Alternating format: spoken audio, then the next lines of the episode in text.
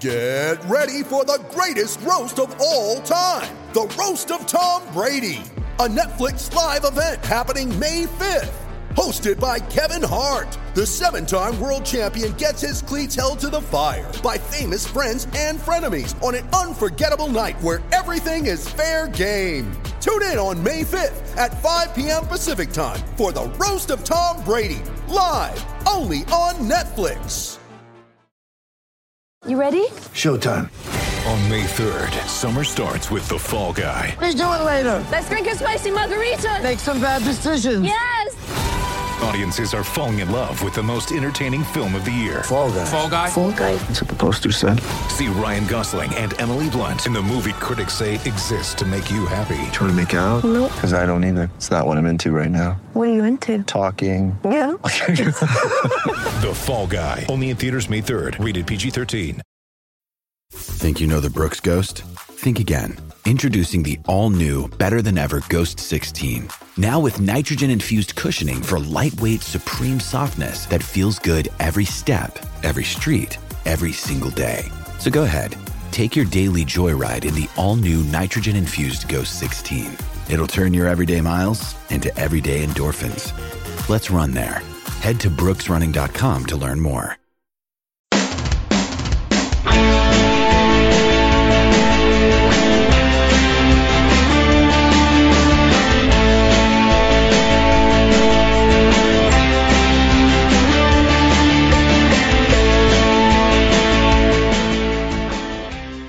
Hello everyone and welcome to Heart and Hand Rangers podcast, the original and best. My name is David Edgar. I'm your host as usual. And joining me this week is a man I actually joined at the Livingston game. We had the pleasure of company, and we're not that sick of each other that uh, we can't be together, well, you know, virtually anyway, to discuss the three one victory over Livingston. It's Andy McGowan, the sage of Saltcoats himself.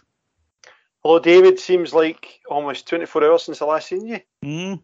Yes, um, almost twenty-four hours, and, and probably the happiest twenty-four hours I've ever spent after a trip to Almondvale or the Spaghetti Hut or whatever it's called this week, because I have an awful record at Livingston as a fan. Just honest to God, I've seen some right howling performance. I remember once there, we were two nil up under Big Eck and ended up drawing two each. We had about what, ten minutes to go. You were probably at that game as well. Snodgrass yeah. Got two.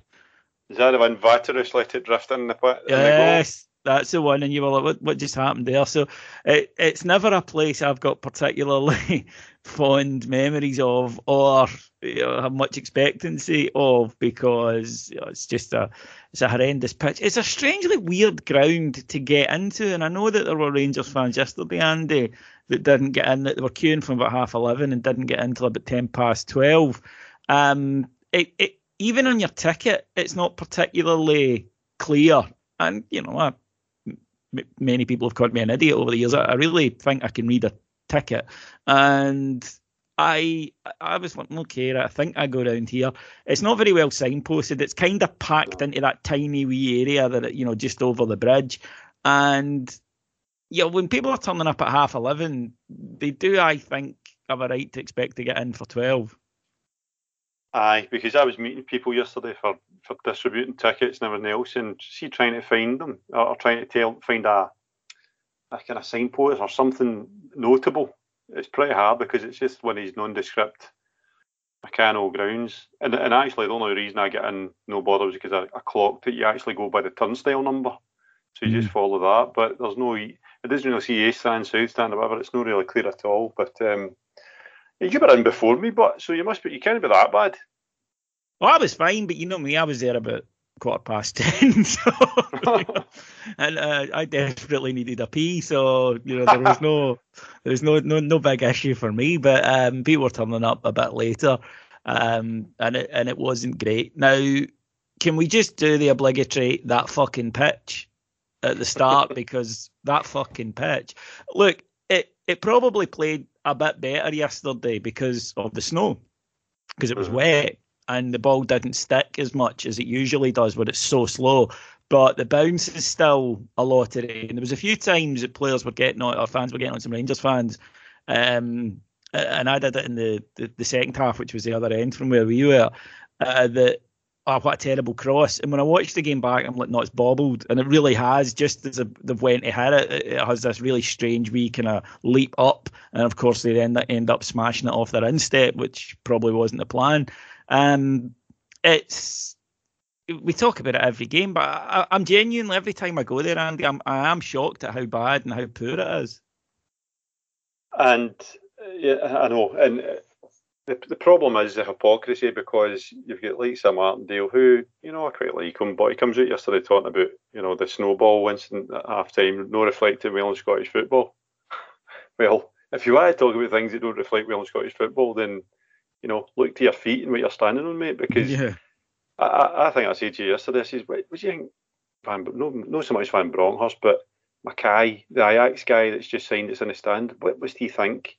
And I know they've got plastic pitches in Holland before somebody says to me, oh, but they've got them in Holland as well, but the ones I've watched in Holland are a far better uh, quality plastic pitch. So this isn't a, a, a rant against plastic pitches per se, it's a rant against the quality of it. It's a, it, it's cheap crap, much the same as, as Kilmarnock's was. You, you can get good quality um, plastic pitches, but for some reason in Scotland we get, you know, something one step off the Q P R's carpet for nineteen eighty-five. Mm-hmm. Remember that? And it, it, it actually looked better, to be fair to it, you know, thirty-five years ago it did. Um, mm. Whereas, yeah, this one looks to me like one of the fibre optic Christmas trees. It's as if they've just squished that down. Um, and it is a bizarre, bizarre surface and clearly not fun for the players to play on. But Tav, in his pre-match, did say, look, we've played on it enough now, so no excuses. We can't claim that we don't know what happens when we go there. Doesn't mean it's fun to play on, doesn't mean it's easy to play on. But um, they went along yesterday. And manager not making wholesale changes, one change from the side that played on Thursday night, but quite an interesting one, I thought. Scott Arfield coming in uh, to midfield for Stephen Davis. Obviously, Stephen Davis is at the age where he needs managed anyway, we get that. But I think that might have been a change that would have happened anyway, because what it did was we didn't go with the two holders. We went with somebody who whose energy I thought was terrific yesterday, Scott. You mentioned to me in the first half that, that he was box to box. He really was. Um, and again, that run and finish, that run he makes all day long, and few of our other midfielders do. Mm-hmm. Well, it's interesting because that's why I said a fresh set of eyes, because I think the perceived wisdom would be if Davis drops out, Lundstram comes in as a natural replacement there. But what we saw yesterday, as far as I could tell, was that you saw Kamara play a wee bit deeper and cover the centre halves, and, and you've seen him with a couple of good interceptions in the box and in, in our defensive penalty box. And Arfield was given that fairly integral central midfield role. So he's went from, let's be honest, he's been fairly peripheral, but even when he comes into a team, he's usually shunted to a, a wide left or right position for his defensive capabilities. But yesterday, he was brought in, for, well, for what he did in the first goal, which is his ability to get from box to box and give us something a wee bit different. So I mentioned a, a renaissance of Scott Arfield. He kind of faded away, but I think his, his yellow card didn't help. But no, I, I, I welcomed it, because I think, you know, he's in his, he's out of contract this year. Will he get another contract? That's debatable, but he's super reliable. You know what you get with Scott Arfield. And I often use this acid test question: would you start him tomorrow at Parkhead? That's an acid test question when I'm trying to judge the merits of any Rangers player. I'd never have any fears about putting Scott Arfield in any team, any Rangers team at any time.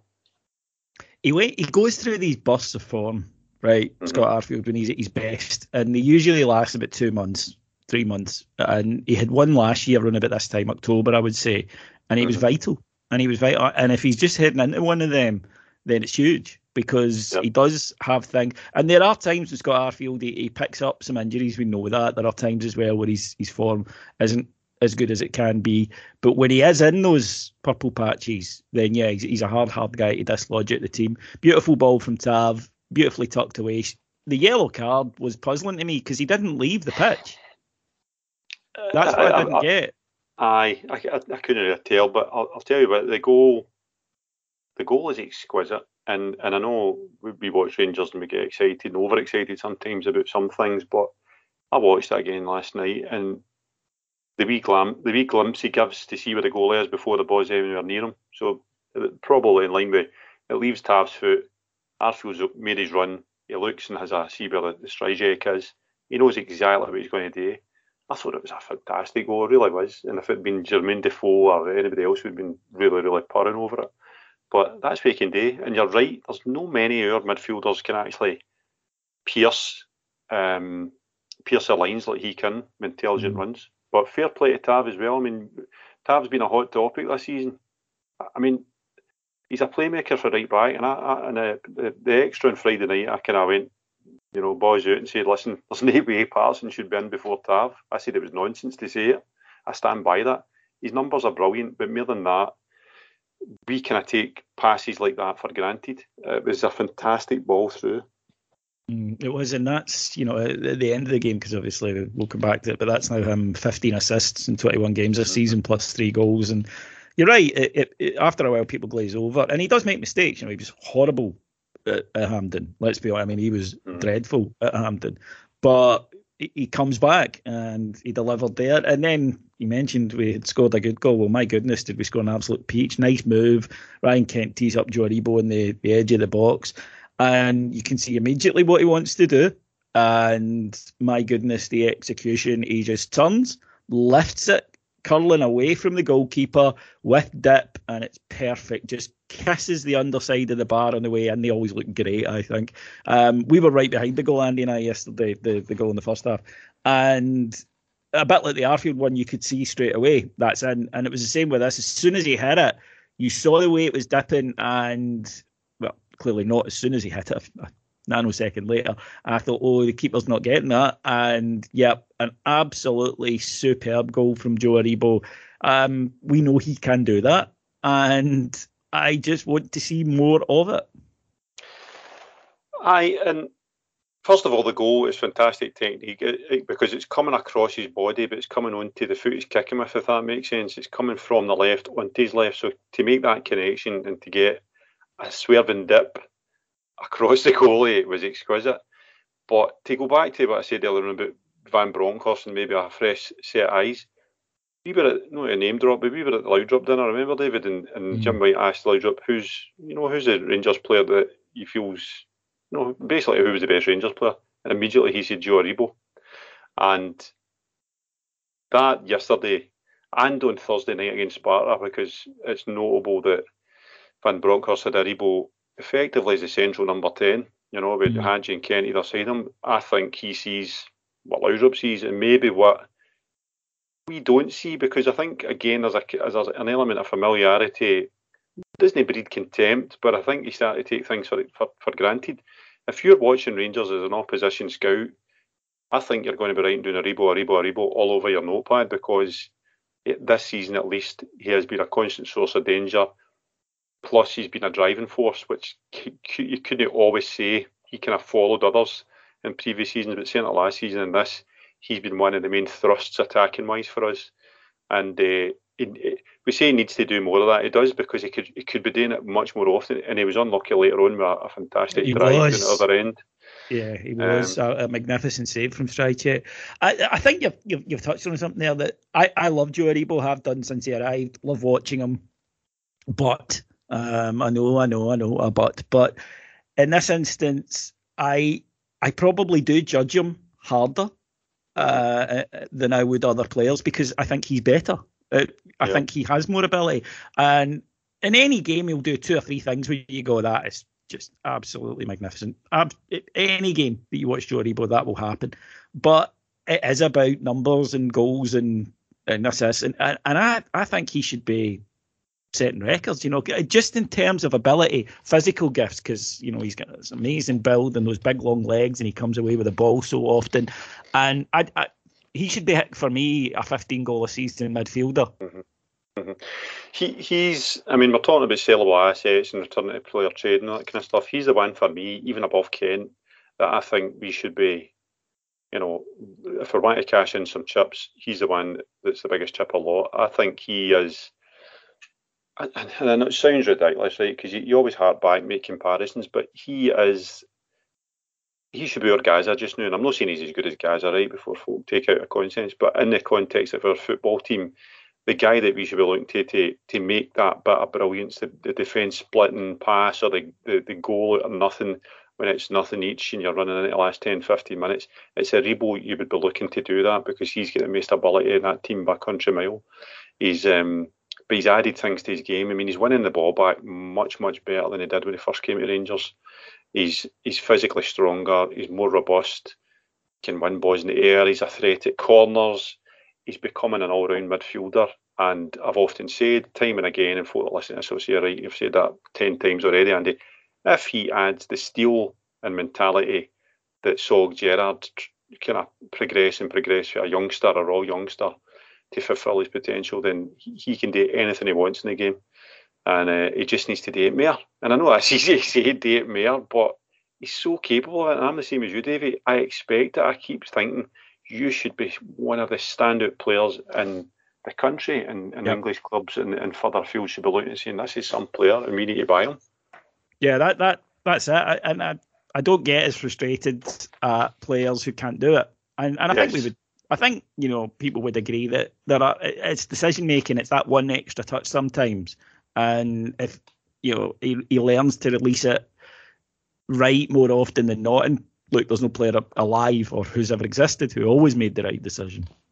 But just a wee bit more often, then yeah. he, he would be pretty much unplayable. But I'm a great believer Rangers are rubbish at twelve o'clock kickoffs. And I think, you know, especially after the the big effort on Thursday night, it would have been understandable. But it was a brilliant start, playing some great stuff, knocking it about, looking dangerous, stretching Livingston. In the middle of the part, as you say, Glenn Kamara was um, knocking it about side to side. They were getting stretched. And then, boom, one long ball over the top. Conor Goldson doesn't deal with it. Alan McGregor makes the save, but uh, there was Anderson to tap in ahead of Calvin Bassey. And look, it's because we've been in a bad run defensively pretty much all season. You just immediately feel it yourself, and then you notice the crowd are feeling it as well as, oh, for, you know. And it is that, this shit again feeling. It, it's so frustrating. And then Rangers, I thought, we lost our way for about ten minutes. A wonder save, there's no other word for it, from Alan McGregor, or bizarrely after a game that we'd utterly dominated for most parts of it, we could have been going in at half-time two each. Mm-hmm. And if you lose that first, the, the, the goal that we lost yesterday, and it's in the context of last season where we were super stingy and, you know, we were hardly given a chance away, you can kind of shrug your shoulder and say, well, you know, these things happen. But because we've had this run that we've had where we've lost the first goal for so often, we had the nightmare at Hampden, the goals we've been losing were really soft, and the, and the, the much kind of wanted stats of shots versus goals that we've had in the last two months, you can't really dismiss it. Now, I actually, when I watched it again last night, I thought, actually, it's a better pass than, you know, it's borderline whether it's a mistake for Goldson as opposed to a brilliant pass. I thought it was a superb pass, and the end up, he should have probably done better because he got caught under it. But it's not like him. He doesn't usually get caught out with the balls like that, Goldson, and, and, and his defence. And I thought, on another day, McGregor makes the recovery save as well. So, you know, you're inches away for that not being the disaster it was. However, you're co- totally correct. That second save for McGregor was equally as miraculous as the one he had on Thursday with the toe. And um, it, it should have been a goal. one hundred percent should have been a goal. And I thought Goldson was really at fault for that. I thought he was more at fault for that than he was the one that actually scored for. And if that had went in, I think the knife would have been out for Goldson, because me and you commented on it that whatever it is, the patience isn't there for Conor Goldson, which I think, I think it's unfair, right? We can talk about what he said after the, the, the semi. I think we've already talked about it, but between the, the, the misconception of a player that doesn't sign a contract, the comments he's made, and, you know, some fans think you're not giving your all, I think they were ready to turn on him yesterday, which I don't particularly like, and I think it's probably unfair because, David, I think Conor Goldson's our best defender, and it's no coincidence that Bassey has played well for two games in a row because he's next to him. And if you had Balogun next to Bassey, it's totally different. So I think Goldson, you, you said yourself last year, he's our talker. It's clear that when we're very good at, at holding the line and offsides and stuff like that, that's Goldson. Um, and if he signed on our contract, I'd be delighted. It's just a matter of money. He's, he's a higher earner as it is, and we're not going to stretch any further. That's football. That's the way it is. Um, and I think last week was just an unfortunate spur of the moment comment or comments that he made, which were ill advised and I don't think they helped him. But the fans need to, you know, they need to be real about this. We're not going to drop him. Nobody else to come in, and he's still integral to the way we play. And until he goes, that's the case. Some of his passing yesterday was was driving people to distraction, yeah. Simple passes, but then he, he would step forward and hit a couple of sixty-yarders that put people in. Um, yep. So, you know, the, the, you're right, there, there's still that ability. This is what I meant last week when I said, when, when people were discussing what he said, believe it or not, I didn't really pay much attention to what he said so much as the fact that he'd said it and what the outcome of it would be. And that was my point, that it wasn't about was he right or wrong. You know, that you can debate that to the cows come home. It's a matter, matter of personal preference. It was about, does this make life easier for him or does it make life harder for him? And straight away, I went, no, makes it harder, because the next time he makes an error, folk are going to be all over him. And you saw it yesterday. You, you mm-hmm. said to me, you know, during the game, um, a couple of his passes, and you felt it coming up. And he would have been advised, I think, this week to try and walk it back. That's what I would have done. If it, you know, I would have said to him, just go out and clarify it, say it was spur of the moment, whatever. And for whatever reason, you know, maybe it wasn't suggested to him, maybe he decided not to do it. I don't know. That's just speculation. But um, it's gone now, and unfortunately, it's it's registered with the support that that's been the case. It's registered that he said that, and that's it. That's kind of the end of the story. Um, I don't think this is the last time we'll talk about this. I think the next time he makes an error, it'll happen again. And, uh, you know, the, probably the only way back is if he signs a new deal and fa- fans will go, right, cool, no problem. Or he discovers his top form. That's really probably the, the only way I think it's going to do. And it, it's, it, there are players fans will give tons of leeway to, and there are players that, for whatever reason, fans won't give leeway to, and he's in, I think, category two right now for whatever reason. Uh, and it's a shame because he was my player of the year last year. I thought he was absolutely magnificent for Rangers. Um, I said in the summer the Rock at fifty-five was built on, but um, we are where we are as we sit here, you know, just going into December two thousand twenty-one. This is the current situation. Into the second half, and uh, eventually, because there was a delay to the start of the second half, as there was some snowballs on the pitch. Some of the, the Rangers fans in the end opposite to us did a wee bit of a snowball fight. And then I think a few were, were thrown at the goalkeeper when he came on. And I don't quite understand why it took so long to clear them off the park. Um, I don't quite understand why it was a ten-minute job. And I know David Martindale, who, as you mentioned earlier, I like as well. I think he's great. But um, he said afterwards, you know, this is what people will be talking about. Um, it's not a good look for the game.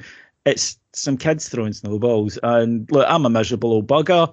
You're a miserable old bugger. And we were like, right, fair enough. You know, just get it. It's not, do you know what I mean? This this was not thugs rampaging around the streets of Livingston causing carnage. It was some snowballs. I don't know. And the, the, the thing, the, the, the problem is the, the, the snowballs, because yeah, well, the, the mounds of snow in the park, and and if you've been to Livingston, you know you can lean over and touch the ground there, right? You're, you, that's where the, the walkway is. It's right at the, the front of the stands. So um, it was the fact that one guy kind of trundled out with a, a snow shovel.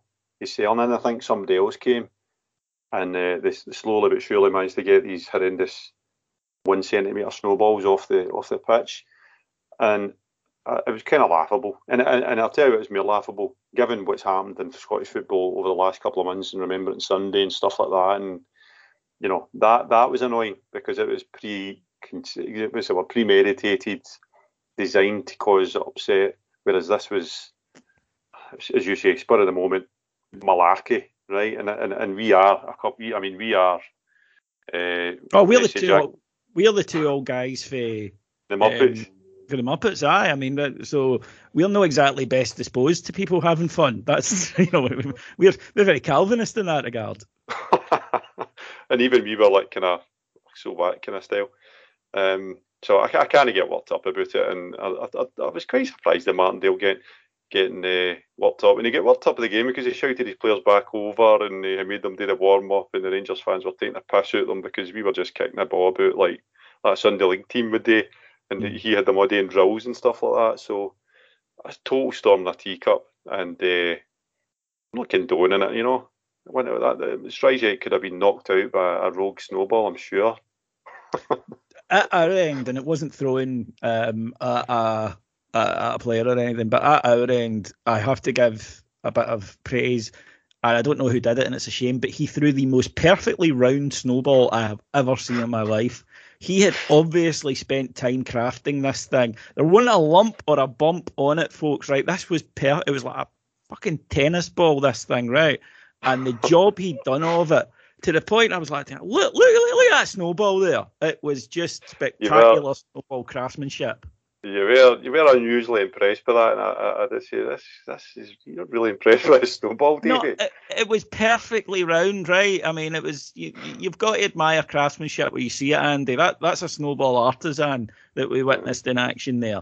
Um, but yes, anyway, back to the game, and, and look, second half again, it's always nervy, two one, we know that. Watch the game back, Rangers are in total command of it, total control, mm-hmm. forcing saves from Stryjek. It's about, though, the manager said afterwards, it's about, you know, we let them stay in the game, which you do at two one, mm-hmm. then we get the third, that was done. Uh, the wonderful fashion Sakala uh, comes off the bench, smiling, of course, because he hears a fan singing his song, which he's uh, said at the press conference ahead of Hibs today that uh, he loves singing. He, when he's on his own, he can't stop singing it. Um, and he pops up. Hell of a leap. Great ball in from Tav. Stryjek, I think, should do a lot better, but, he, but even so, hell of a leap from Sakala. He gets there, nods it in for three one. He's beginning. He just... play with a convoy here. He had another effort as well, and and I just think that he's a guy who right now is going onto a field for us, for Zambia, thinking he's going to score goals. Oh, totally, totally. And I, and I was I was sitting here today trying to Google some some factoids for the listeners. Just to, apparently he's from Zambia. I've heard this. Yes, um, there were rumours so, of it circulating in the stands yesterday. But he's such a lovely character. You know, he's just such a. Someone described him on Twitter as having a kind and gentle soul, and I, mm-hmm. and it shines out of him. He's just one of these people that you just want good things to happen to. And honest to God, folks, see the delight when that goal went in. Yeah, it was three one, right? Great. Game over. We figured that. So there's that. But people were genuinely pleased that he got it. He's got an innocence about him. And in the world of football, I think... So we're talking about Gerrard, and there's a lot of people felt personally hurt that he'd said one week that he loved Rangers and he was going to stay, and then he left, right? And I was kind of like, how naive are you, right? But that's me. And I think in the world of football, real authenticity is few and far between.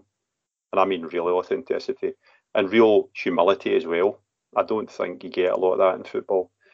And he's got that, and, and it, it's, it's pouring out him. Because you know that is what you get when you're talking to him, or when you hear him interviewed. I mean, that interview after the Motherwell game was just, you know, it made you, it made your heart glow, because he was just a guy that was so thankful for um, where Everything. he's at. No, but exactly.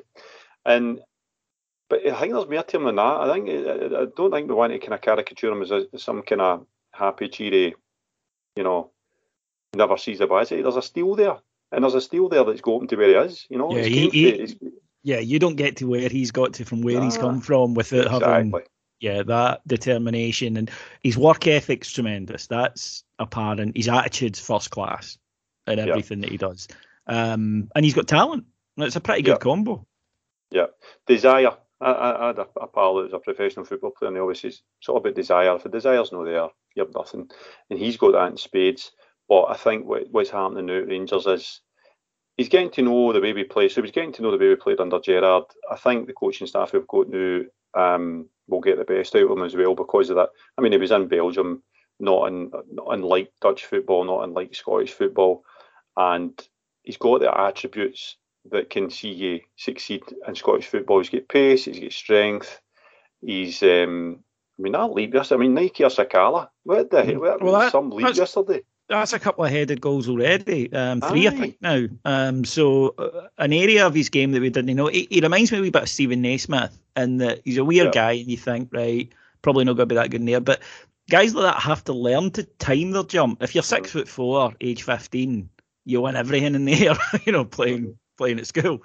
Um, so you don't really need to learn that so much. Whereas if you're a, a weird guy, you do. And he's got that timing and also that ability to hang. you know, just to, to stay up there a wee split second later than everybody else. Um, a terrific header, and, and it put us in easy street. The game was won, as I say.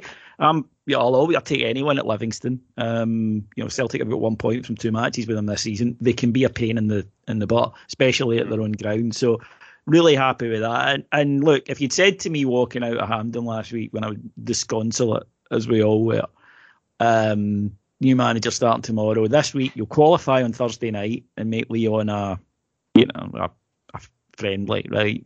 Really, and you'll also go there and, and win at Livingston quite comfortably in the end up. I think we would all have been very, very happy people. No question, and and but there's more to it than that, David. There's, there's signs there that are more than a new manager bounce. And and we, I mean, we spoke about it yesterday. Morelos isn't back to top form, but there's signs there that he's doing things that we want him to do, like run into the channels, have shots at goal, playing far further up. I think they, again, I said on the Friday Extra, I thought Hagi, they played him a different way against Sparta Prague, where we used his guile and his intelligence, which is his are his attributes, you know, finding space for himself. And I thought we did that yesterday. I thought the first twenty minutes he was, he's hit and miss in terms of what comes off for him, but I thought he was a constant uh, participant in all that was good for our, our play that, that first half. And um, that's that's not by coincidence. That's because, you know, whether Kent being wider, stretching their defence a wee bit more, affording him more space to, to come from outside to in, or find that, that pocket that, that is his thing. Um, plus, he's been selected for the first two games, you know. So Hagi was a guy that we were often saying, is he a starter? And, mm-hmm. and there's Van Bronckhorst, obviously sees something in him and, and thinks that he's... Uh, a worthy contributor and he, and he deserving a start. So that should help his confidence and his belief in himself, because much like we're seeing Aribo, Aribo when he first came at Rangers had that same journey where he came in kind of raw, loads of ability. Hagi's the same, he's kind of raw. Does his decision making at times pretty um, askew, but he can come up with brilliant bits of individuality and, and, and spark and, and offer something different. So there's things happening in the team, and then I mean, we spoke about Kamara. That's a different way. We played Kamara yesterday. He was central, very central, as opposed to, you know, he's usually playing at either side of Davis or Lundstram.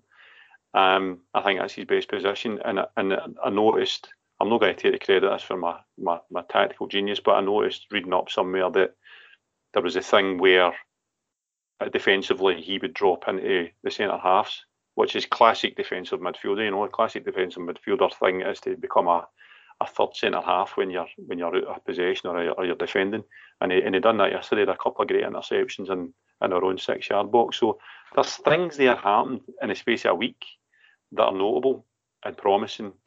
And I think it's far too early to say, right? But I think, or I hope, the one criticism I had about Gerrard and Beale was we changed it, but it was imperceptible. So Beale always got defensive when he spoke about four three three being that and nothing else. And he would say, ah, but we do this and we move the number tens. And he would say there's things happening within the four three three. But I think we're going to be a more adaptable team during games. And you'll see bigger changes in, in the formation and the, the way we play during games. I think that's a great attribute to have as a team, because it can win you games. It can change the, the, the, the course of seasons sometimes. So maybe we've got a wee bit of Dutch, Dutch tactical intelligence that would maybe didn't have before. No, I think that's certainly the case, um, and I think that that's something that um, we've seen on uh, the the two matches so far. We went at the end, you know, a kind of four four two um, with Sakala through the middle, uh, uh, uh, young Nathan Patterson out on the, the, the right side of midfield, and I thought he, he gave us a boost yesterday. I thought it, I, mm-hmm. But it brought energy and quality going forward. And, um, yeah, good win. An interesting code, Andy, something I want to talk to you about, and that is on the bench, and it was noticed certainly by by the folk we were there with. Can I just a shout out to the Cumbernauld Cardbrain bus? Was that, have I said it right? I think I was at, yeah, yeah. They were sitting in front of us. And... Sitting in front of us and asked for a shout out, so there you go, lads. Yeah. Um, but, yeah, the, the people round about us, um, and...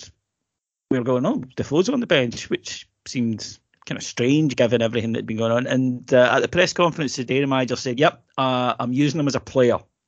So it looks as though he's he's not going to be doing so much coaching. He's going to be a player.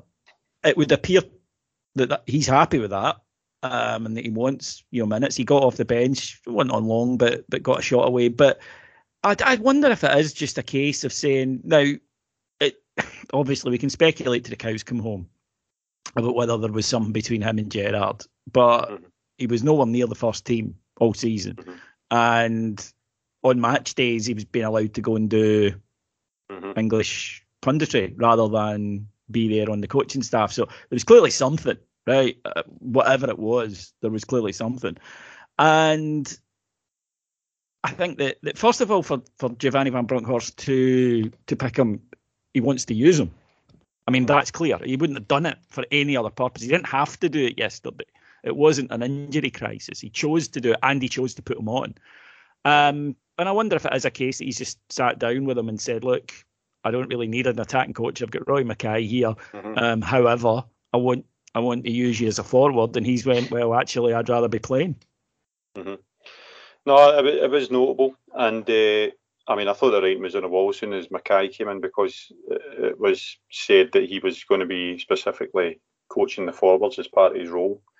And see, for me, Defoe has got too much to offer, and he's probably too high a wages to be sitting as a quasi-coach learning his trade in the background.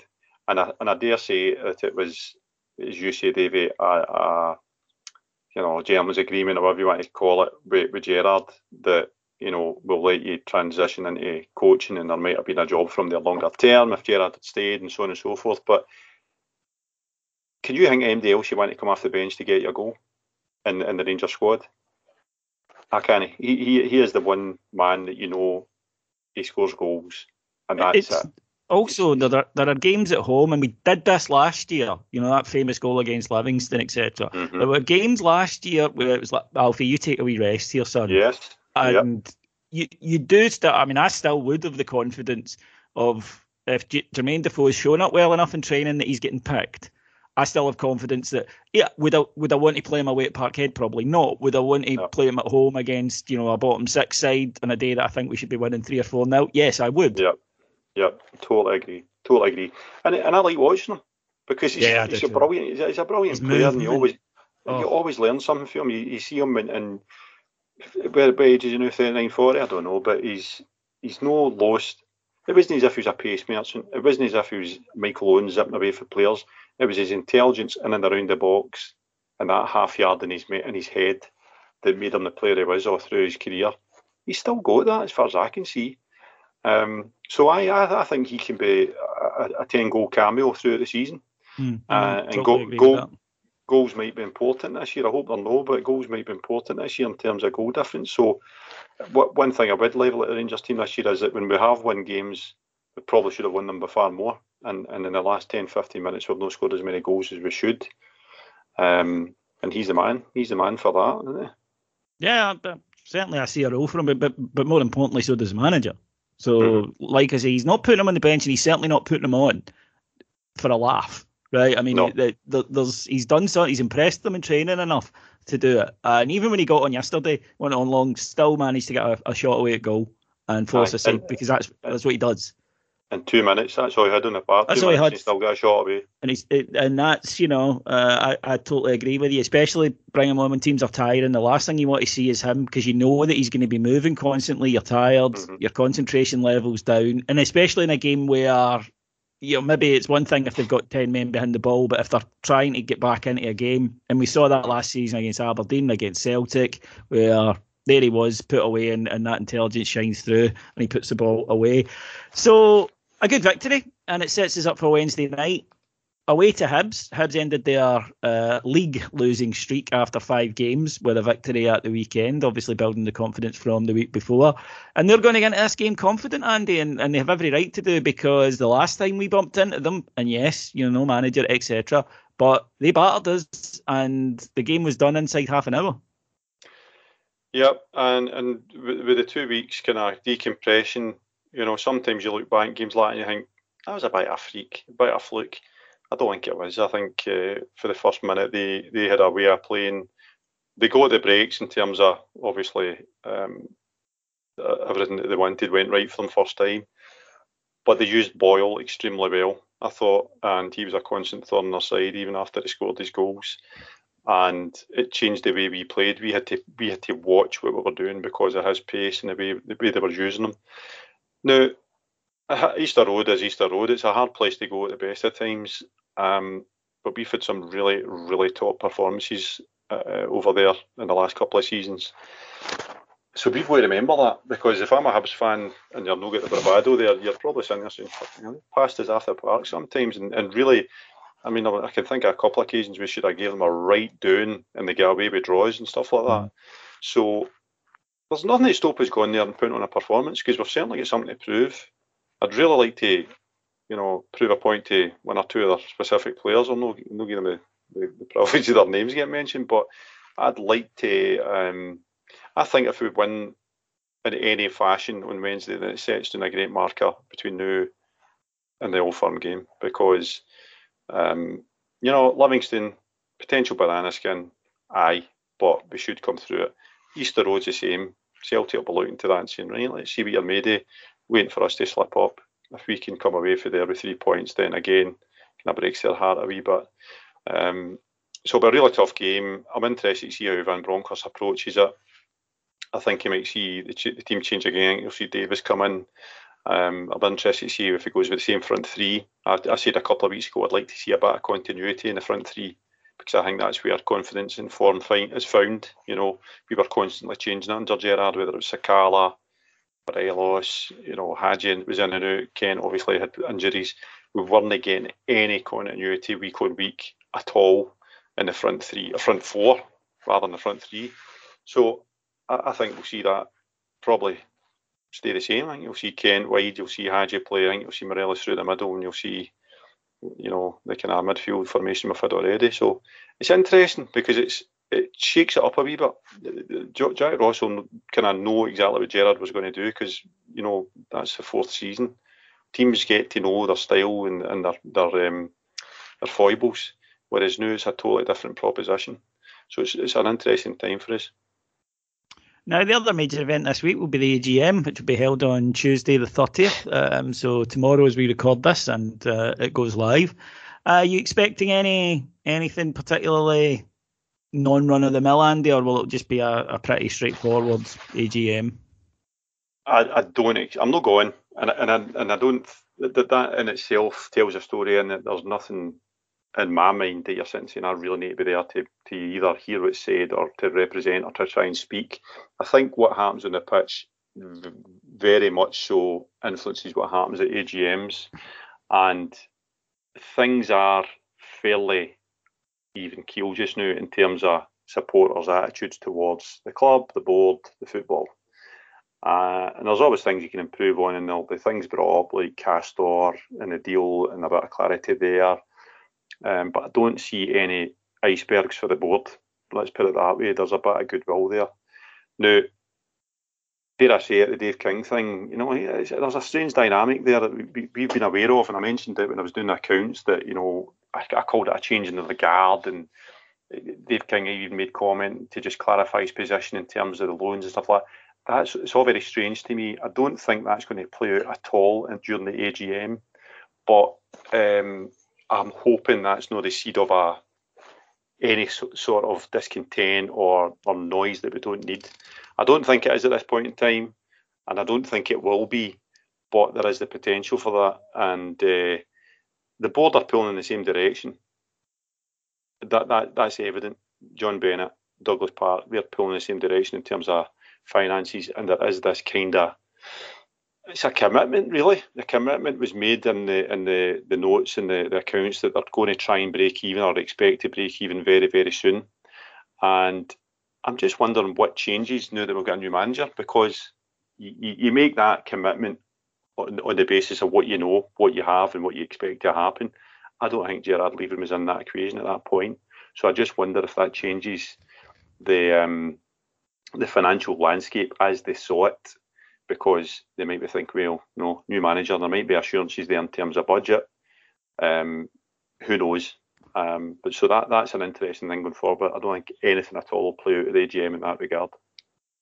It's interesting that you mentioned about things are, you know, affected by what's going on in the pitch, obviously, at a football club. But you, another thing is that it might have come at a good time for, for maybe Ross Wilson, because mm-hmm. obviously the last couple of weeks he's been at the forefront of the manager search. He's he's got in a new manager that we're all happy with, and he's got off to a good start. Um, because otherwise, I, I wonder if there might have been some questions to him, because mm-hmm. you know the, the last few windows have been disappointing, I think it's fair to say. Now, I know there, there weren't an awful lot of money about, but if you look at the players that have come in, Forb, Wright, um, Sakala, Simpson, Simpson Lundstram, uh, Bakuna, you're probably looking at Wright and Sakala being players that the fans are like, yeah, okay, can can get mm-hmm. that. Um, and I wonder, between that and the lack of a big sale, whether or not that might have been put to them. Now, again, I know you can only sell what you know what's in front of you, or, or offers that come in to you, but it is part of his remit. And as well as that, we we do have a lot of players, big players on our side, who'll be coming out of contract in the next mm-hmm. sort of eighteen months or so. So there are a few questions there, I think, as well as he did do on the manager search. Mm-hmm. No, that's totally fair comment. What I would say to that is that, I mean, a sporting director is a relatively new concept for us at Rangers. We've had Mark Allen and we've had Ross Wilson. That's it.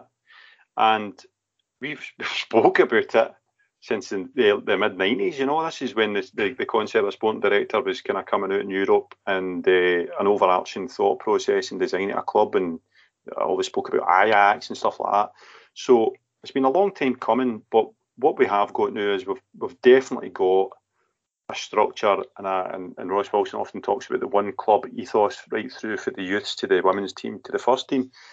And I often described Ross Wilson's job when we were kind of getting to know him as succession. In a word, it was succession. And that was an acid test we had there with the manager, because that was, you know, that was worst case scenario, mid season, a lot at play, or a lot to play for, and your manager says, by the way, I'm off. Um, that could have went badly, badly wrong, and you just need to look across society to see how badly wrong it can go when you go for the wrong option, um, because it echoes through months and months, seasons and seasons. Um, so I, th- I think that the transfer thing, what you say is absolutely true. We, we, by and large, all those players we've mentioned there have been zero outlay. So Simpson was a Bosman. Uh, off a bar, we've not really seen a Bakuna, right? You know, very little outlay at all there. That's good, and that you're you're, go, you're going to pick up some wee gems there by and large, but you're going to have players that don't make it just by the nature of the fact that there's a reason that they're they're, they're Bosmans. I, I think if it sold one player, then that would have been totally different. But I think the problem that Wilson has is, and you mentioned the offers that we received, our first big sale is going to be a marker. It's going to be a marker to say, do you know what? This is Rangers. We're no soft touch, and we're no desperate for money. That's where Celtic have got their strength rate on the sales side of stuff. Look at the hardball they played when they sold Kieran Tierney to Arsenal, twenty-four million, and it was up front. Mm. Jesus Christ! You know, you can say what you want about that about Celtic, but that was an absolute proof positive that they have got their player trading model cooking with gas, because they're fairly well versed at it. Now, on the other hand, we have been in a position in the past that we've had to sell players because, you know, there was a there was a degree of necessity, and, and buying clubs smell that. It's no unknown amongst football circles when clubs need money or need funding. It doesn't really, you know, it's, it's common knowledge. So we have got, and as you've seen, all the noises coming out of Rangers and uh, the Van Giovanni van Bronckhorst press conference, Ross Wilson could have been any more equivocal, unequivocal. We don't need to sell players. Now, I don't think it, I don't think that's true. I think we need to sell players, but we need to sell them the right way. And what he did there was create the correct optics, which, which is, you know, if you want to buy your players, you need to pay what they're worth. We won't sell because we need to sell. So there's this contradiction where the club have said we're going to break even. There's an unspoken fact that will be construed that we need to sell to do that. But by the same token, Ross Wilson is saying, I bought, let's strong arm it. We're nobody's going to sell it for any reason. And and that's what happened with Morelos. Morelos, they got a bid for Morelos. They got a bid for Patterson, which was derisory. I think it was a bid for somebody else. None of them fit the bill, because if we'd sold them on the cheap, what does it tell you? Rangers are still a selling club that still needs to sell for for uh, you know, necessity as opposed to design. So that's what I take for it. Now, the only thing I would disagree with you there was when you said you can say what you like about Celtic. I can't. If I did, if I did, I'd get arrested. So uh, yeah. Oh, no, that, that that that'll be me getting up in Twitter. Oh, Andy, you're bumming up Celtic. No, I'm not. I'm just telling you, that's the way it is. All abuse to Andy. It was him that said it, folks. Right. Thank you very much to everyone for joining us for our flagship show. And of course, if you like what you hear from Heart and Hand, we have unrivaled coverage of Rangers over on our Patreon. It's patreon.com forward slash heart and hand. And on there, from just one dollar ninety-nine per month, you will get up to thirty hours of shows every single week. And we cover all things Rangers, a lot of other football as well, and a few other things to keep you entertained as we're into the hibernation season. I think it's very much fair to say, given how cold it was yesterday. Although, we go in, and uh, Andy deserves a bit of credit here, or rather Andy's dad does, because we go in, and of course, we're at the end where the sun, that winter sun, low winter sun, can't see a bloody thing, and Andy hands me an envelope, and I was, thanks very much. And he's like, no, no, put it under your hat, because we had woolly hats on, and fold it. And it worked. It was like a proper visor. So as someone said to us, Andy, we should have taken the term inno visors. I was sad we missed that. Yep, yep. So I've got this new Dragon's Den idea, a hat with a skip. Imagine that. That's Imagine work, that, yeah. A, a woolly hat with a skip, though, would be would be nice. So we'll, we'll get on to the, the guys at the Famous, see if they can come up with that. Uh, but uh, thank you to our executive producers in London, Mike Lee and Paul Miles. Thank you, of course, to Andy. Wonderful as always, my friend. Pleasure to be on. Thanks very much for asking me. And, uh, of course, Adam will be back with Heart and Hand Extra later in the week, which will hopefully be a breakdown of a good performance at Hibs and a look ahead to the Dundee game. So until then, folks, have a wonderful week, and I'll talk to you again this time next week. Take care. Bye-bye.